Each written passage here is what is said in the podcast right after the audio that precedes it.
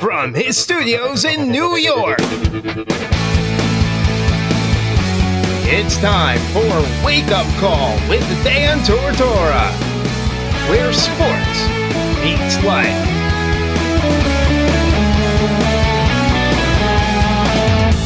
Here's your host, Dan Tortora.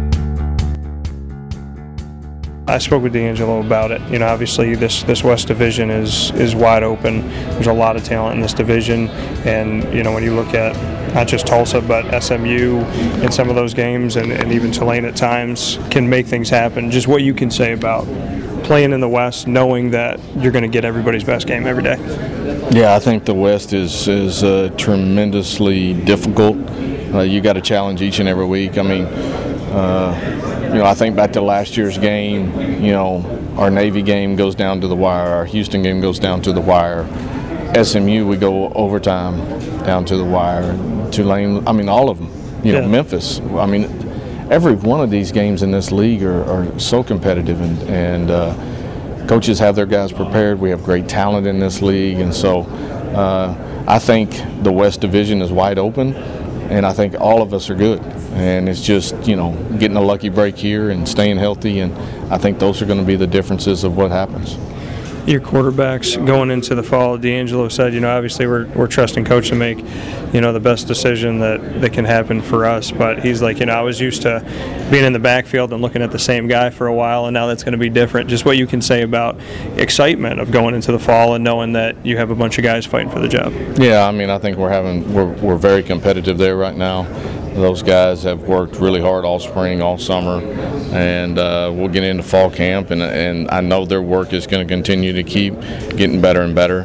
Uh, we'll get a chance to find a few more things to evaluate them on, and then we got to narrow it down and make a decision, and here we go. So um, I feel good with both guys. Um, the tough thing with both of them is they neither one of them have experience. I mean, they haven't been under the lights. Yeah. Whether that's in a mop-up duty or anything, really haven't been under the lights. So, Yeah.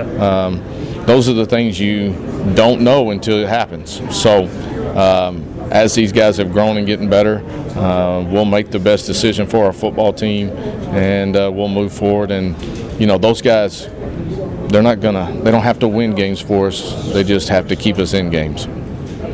When you look at both of them to to speak individually on what they've shown you, even though they haven't been under the lights, just what you can say about, you know, what notes maybe, maybe the biggest things that stick out to you coming through the spring, some bullet points for each of them.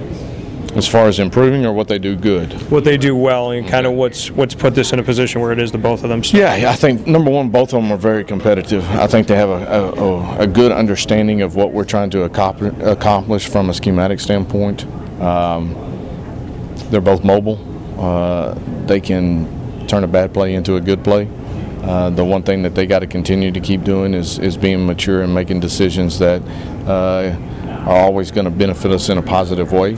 Um, they've all got things, whether they were talking about working on with their feet or uh, being able to push the ball where we want it, being able to place that ball exactly where we want it, making sure our eyes in the right spot for reads. It's the little things that make the difference when we start talking about what we do offensively. And so it's going to be the guy that can manage those little things the best that wins it. What is it about Tulsa at this point that you've learned from your time here that you can bring into this year? I mean, was there a timeline set in place for you that you feel like you're parallel with right now, or are you kind of just gauging things as they come at this point from what you've taken away?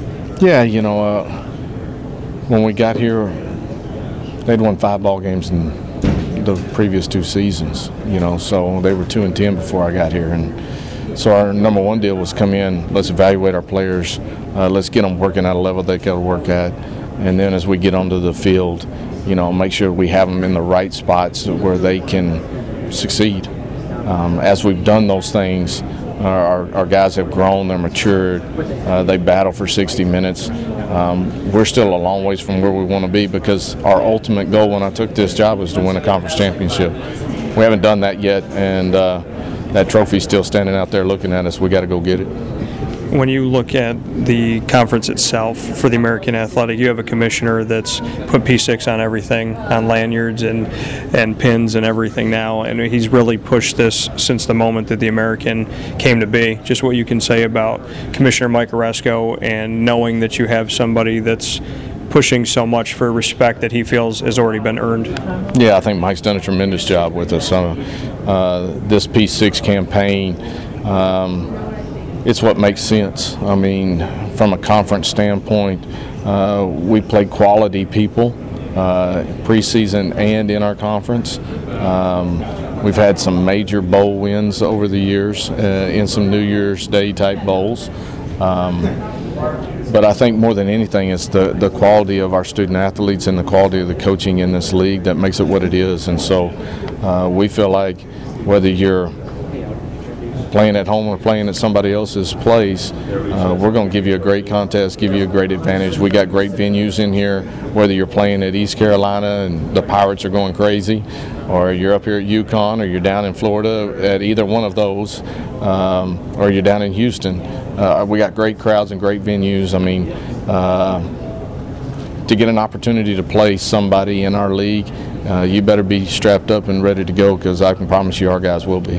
Being a coach that has a conference that has changed so many different head coaches going into this year, and you speak to obviously the respect of the AAC and, and other schools had that respect enough to offer them jobs. And when you see that shift and that change as a head coach, preparation wise, you know, is what does that do for you to obviously add a, a new wrinkle into this, knowing that the guys you were going up against last year and their schemes, a lot of those are going to be different. Yeah, you know, it makes our league even more difficult because you never get an opportunity to get really uh, get tendencies and things like that that you can kind of count on, and, and, you get an idea of personalities within the conference, and it's always changing. I mean, when a guy takes over a new job, uh, everything changes.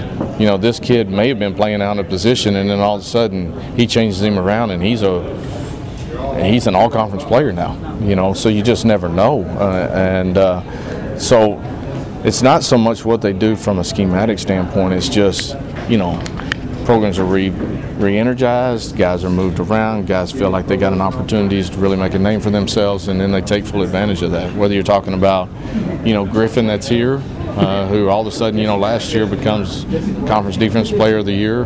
Um, you know, but a guy the year before was just just a guy. Yeah. You know, but Scott and his staff put him in the right spot, and, and he had a tremendous year last year. Jeremy Brady for us, a guy that was a, a backup and didn't have a home, and then all of a sudden became our down safety and, and was all conference and you know had a couple of picks in a bowl game. I mean, those those are the types of stories you have. So uh, it's always makes it tough as new guys come in the league and what you're doing.